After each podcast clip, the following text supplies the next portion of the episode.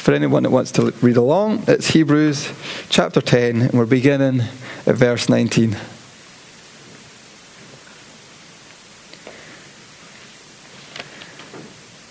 Therefore, brothers, since we have a confidence to enter the holy places by the blood of Jesus, by the new and living way that He opened for us through the curtain, that is, through His flesh.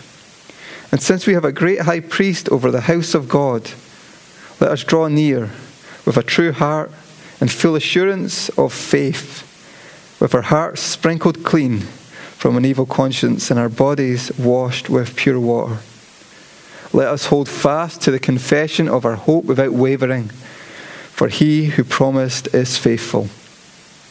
And let us consider how to stir one another up to love and good works, not neglecting to meet together as some are in the habit of doing, but encouraging one another.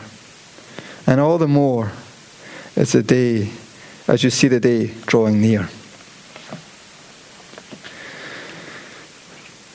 So, as I've said over the past five, six weeks of our holiday, we've been doing a different series. A series looking at how we can grow up, grow up in our relationship with God and in our maturity as disciples of Jesus Christ, and grow out as in how we impact one another and how we impact the world around us. And we've looked at lots of different things as we have explored this series. We've looked at obedience and the importance of obedience. And that was the last one that we looked at. There has been so many different things that we have looked at, and their focus on God being the key of it all when we looked at Psalm 84 and asked that question do we have that hunger for God to be in His presence? Can we say, like the psalmist, better is one day in God's house than a thousand elsewhere? And if not, why not? And now we're closing this, and we're closing it looking at community. We're closing it looking at the family of God, that which make, makes up His church.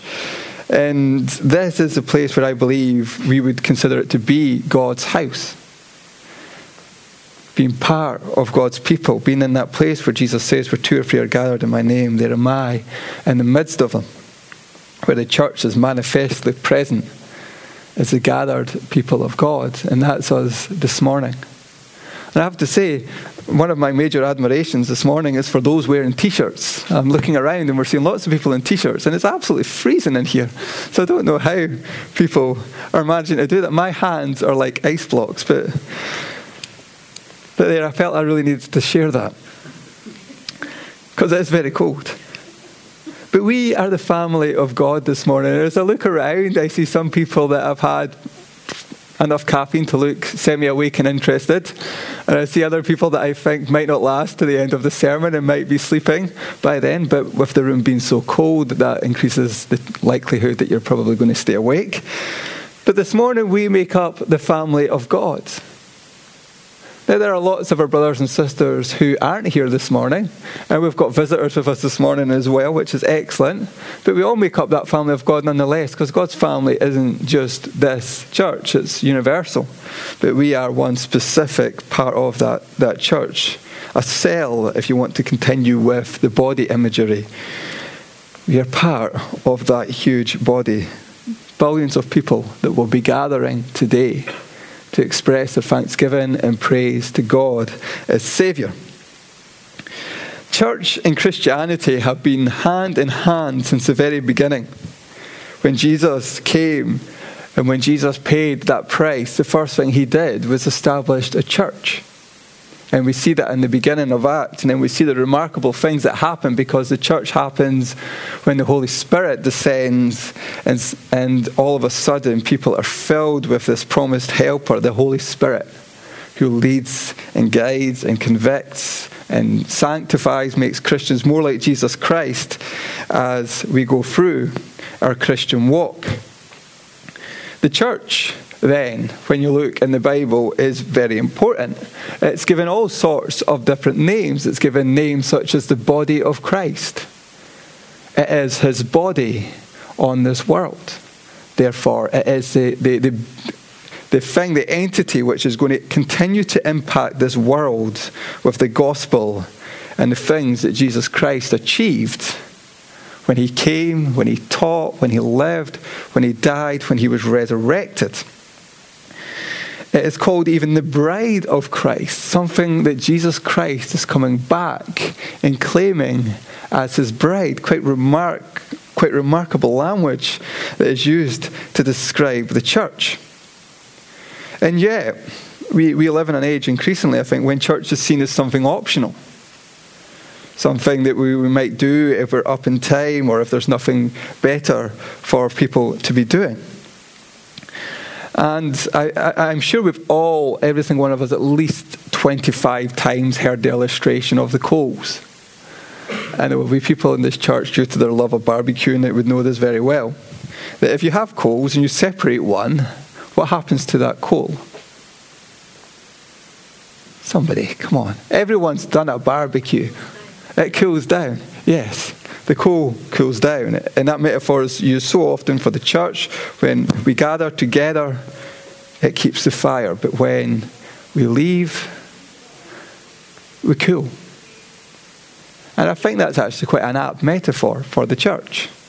God has instituted it that the church gathers together, that people gather as part of a Christian community and do the things that make up the Christian community.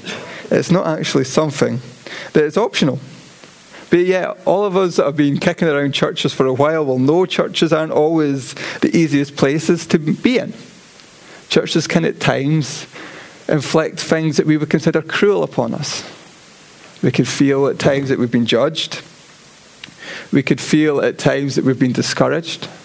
Sometimes, actually, we can find that we leave a church after a service feeling much lower and discouraged that when we went in. Churches don't have the best track record for doing the kind of things that they're meant to do.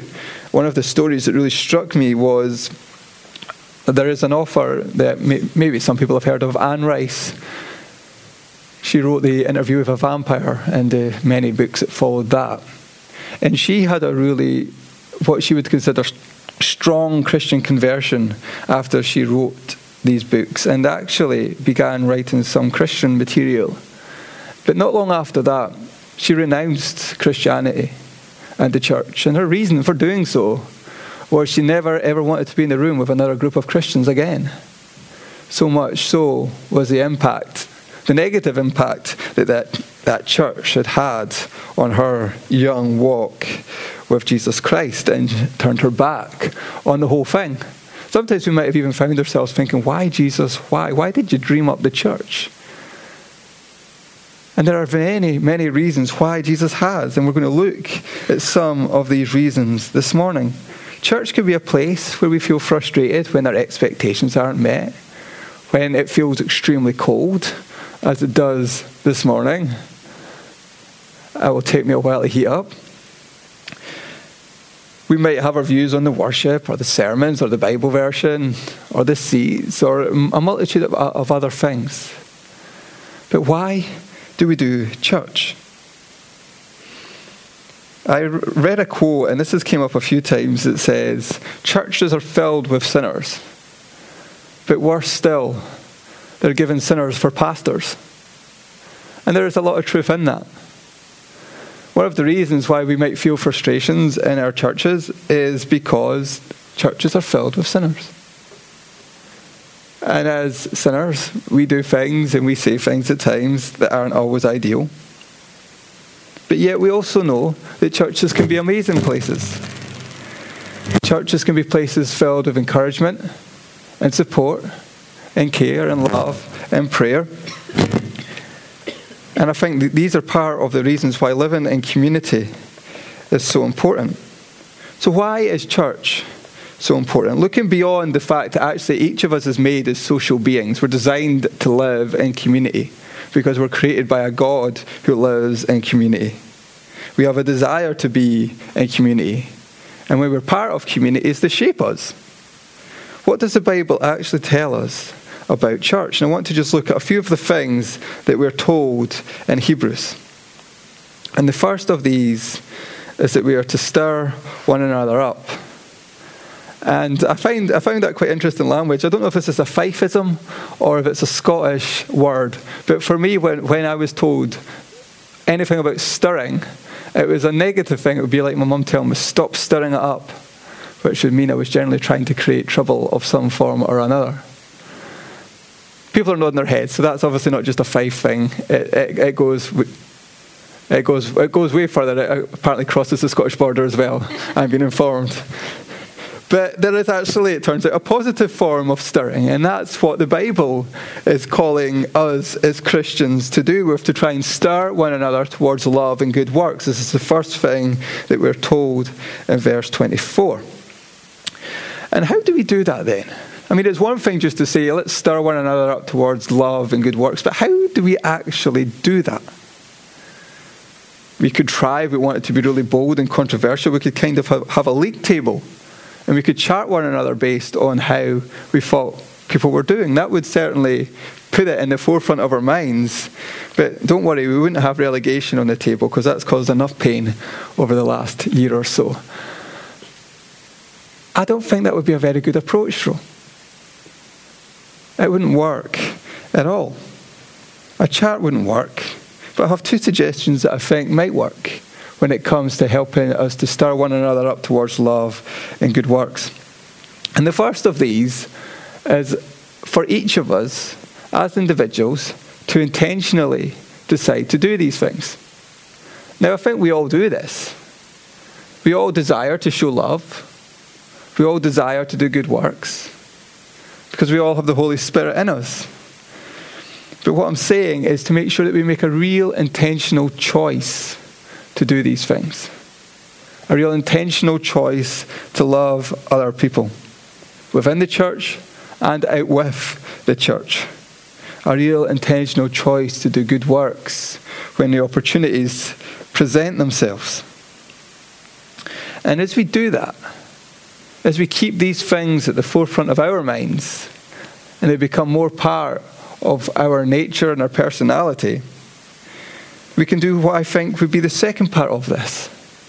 And that would be that we create a culture where these things are a major focus. Now, I think these things are a major focus of most churches. But I think an intentionality about these things is also very good. So, as we as individuals focus on these things, increasingly so, they will then become part of our culture and community as a gathered people as well. But as I am talking about love and good works, I think to myself as well, these are hard things to do. We've spoken about church, and at times we can butt heads with people in our church family. At times we can get frustrated with things. To show love and to show good works are sometimes costly. But that's a good thing because when they're costly, they're like they were for Jesus Christ. Jesus, Jesus Christ's love was sacrificial, at times painful. His good works meant laying down his life ultimately for us. So they can be costly, they can be challenging, they might mean dying to self. At other times, they might be absolutely easy and joyful and simple. The good works are obvious and things that we're quite happy to do. The people that are around us that the Bible asks us to love are those that we get along with and don't annoy us too much. Other times, they can be difficult, they can be frustrating. But the challenge from Scripture remains the same regardless of the, of the people or the situation. We're to love and to do good works. And when we think of the times that that might be a challenge, it's little wonder then that the Bible is encouraging us as communities to try and spur one another on to do it. Because it's not easy, it's difficult, it's hard. There are people in our lives that we don't want to love. That's just the plain and simple truth. But yet, there's a Bible that tells us that we are to love them nonetheless. We need people to help us do that. We need prayer to help us do that. We need communities where that becomes one of the fundamental cultures. And I think it is for us. But what I'm encouraging us is to be intentional. So tomorrow, when Monday morning comes and you wake up, I don't know what time you wake up at, and you get ready for work and not school tomorrow, that's something to be thankful for, I'm sure. But whatever you're going to do tomorrow, and you have your quiet time, if you have a quiet time in the morning, if not, then add this in. Pray to God and be intentional and, and, ask Him to give you the strength to love those that you're going to come in, in, in, into contact with. And maybe there's going to be a few people that you know that's going to be tricky. Ask God to give you the strength to do so and to lead you clearly in good works. To be intentional about that. And as we are intentional about it, we can encourage one another to be intentional about it too. And it becomes part of a culture. And culture shapes us. It does. Culture shapes the people that make it up.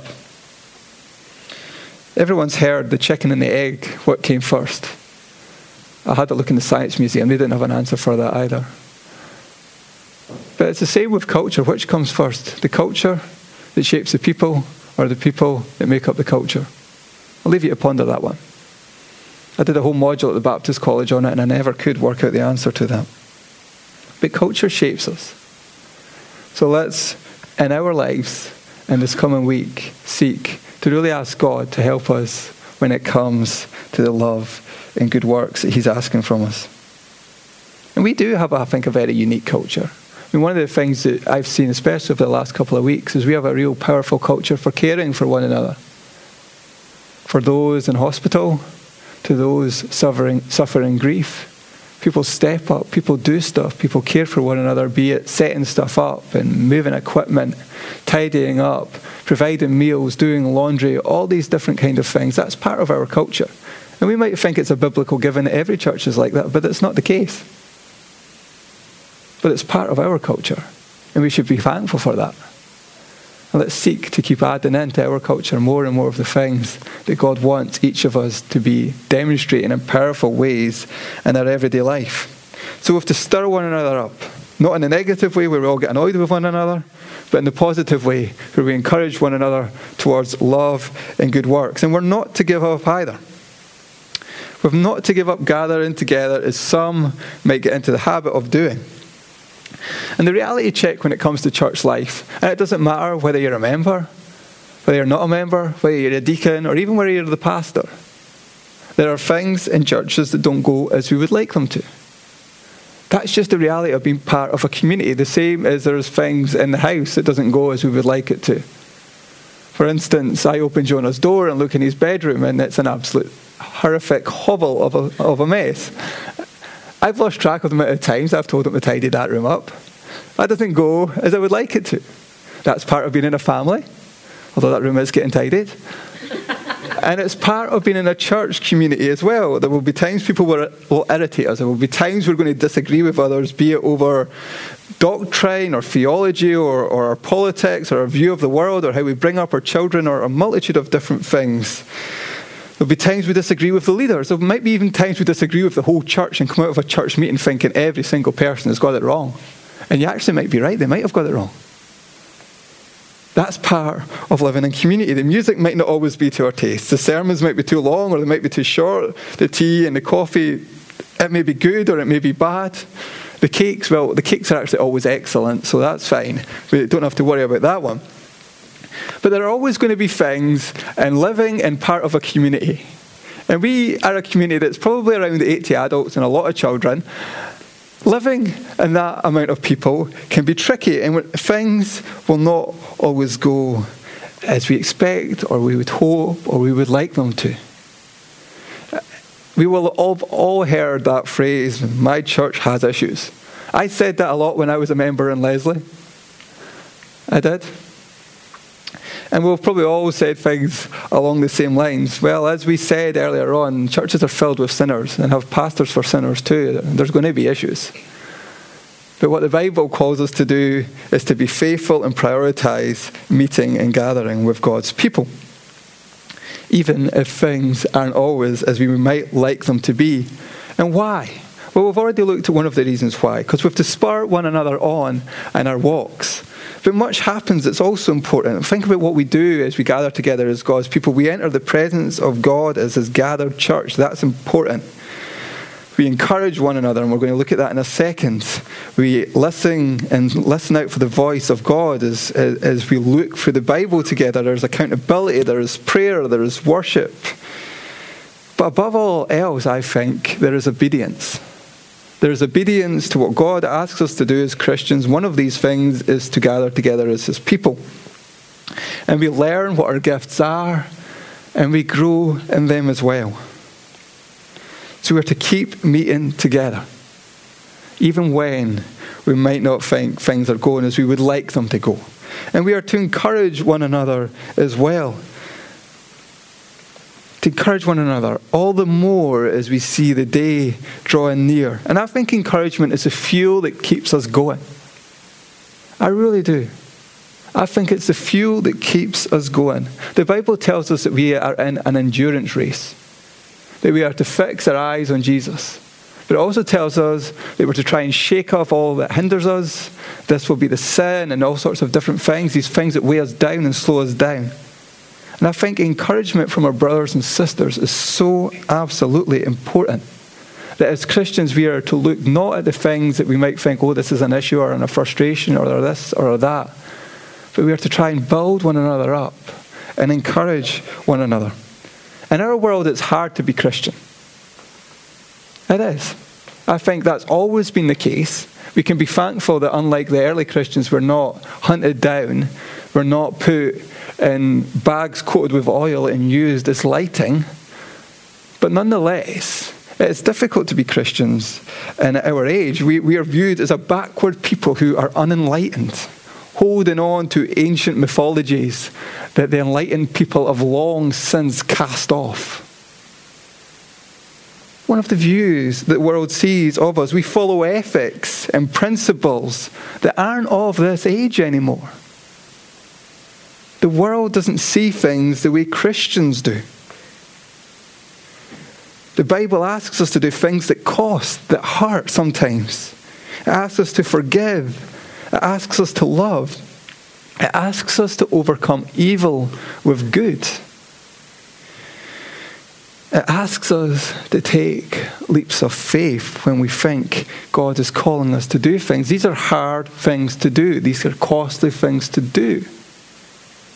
And if this wasn't tricky enough, we have an enemy that seeks to destroy us, to discourage us, to dishearten us to frustrate us, to get us to focus on ourselves or the issues or the frustrations and not on God and the hope that He has given us. He wants to distort how we see our brothers and sisters, to fill our minds with suspicion and hostility towards one another, to make it as hard as possible for us to forgive one another and to move on. That makes things even trickier. Being a Christian can be hard. It can at times be discouraging. And it can be isolating when we have to live as a disciple of Jesus Christ in a world which is increasingly hostile to his message. I do believe encouragement can change those feelings. That when we encourage one another, it lifts us, it gives us hope, it keeps us going. And it maybe even allows us to open up about the battles that we're facing because we believe at that moment somebody cares. And therefore, we can speak to them about what it is that we're facing and we can get prayer for that. And much like love and much like good works, this is something to be intentional about. I wonder if I was to ask each of us to cast our minds back to last Sunday, whether you were at this church or whether you were at a different church. How many people did you intentionally seek out to give encouragement to?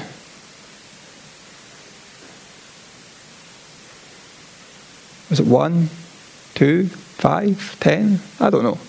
But how many people did you intentionally seek out to give encouragement to?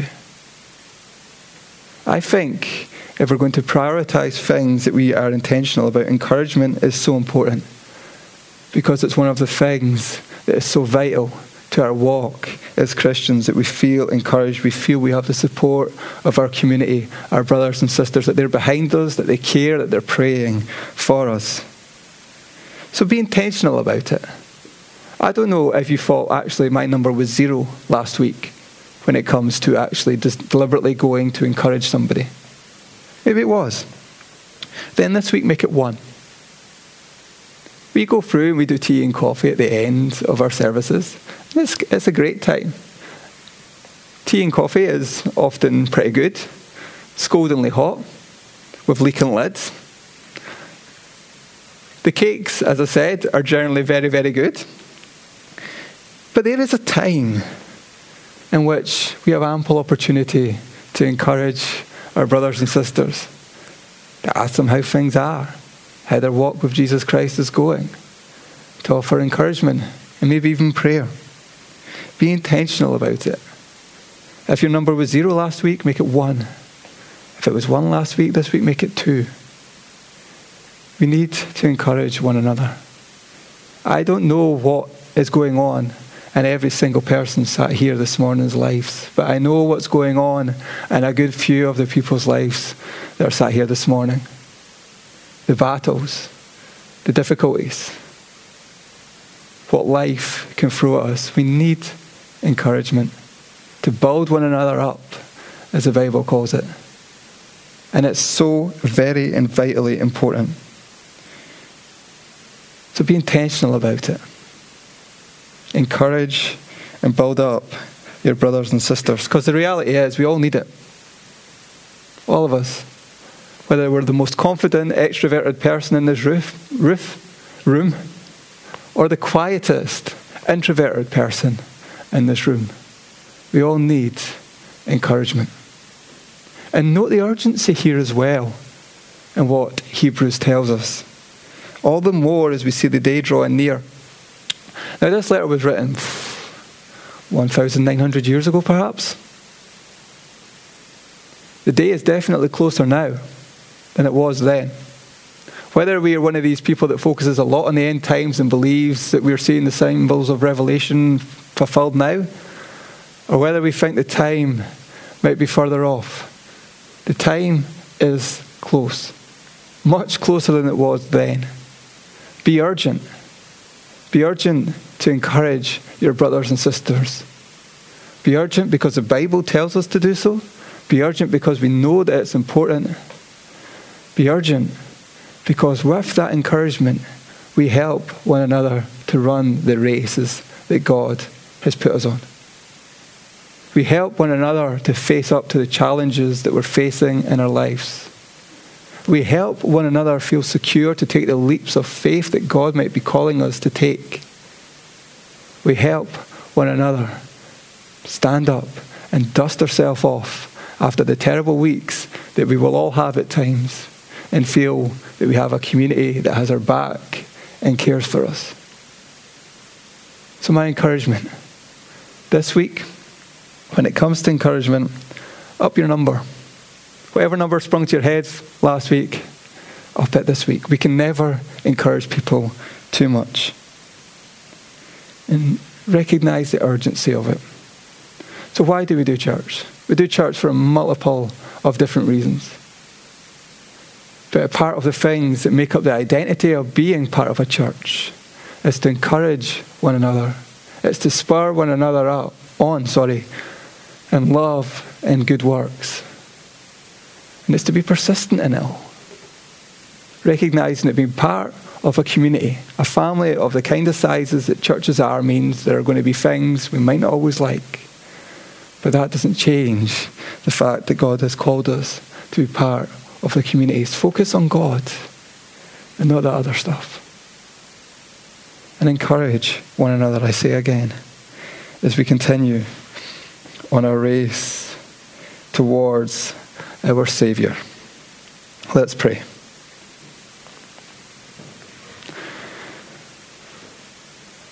Father God, Lord, we thank you for your word and the, and the many different things that it gives us as instruction, as guidance.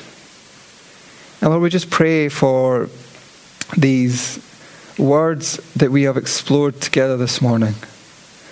That, Lord, this coming week we would seek, uh, seek you out and ask of you, Lord, to help us to love the other people we will come into contact with and to do the good works that you, that you bring before us. And we ask, Lord, that you would help us to be intentional about our encouragement towards one another. That we would keep building one another up, knowing, Lord, that there's so much things in this world that can knock us and discourage us. Knowing, Lord, that there's an enemy who seeks to do these things and far more to each of us. Help us, Lord, to encourage one another and to do it with the urgency that the writer of Hebrews is asking of his readers. To do it knowing the day is drawing near.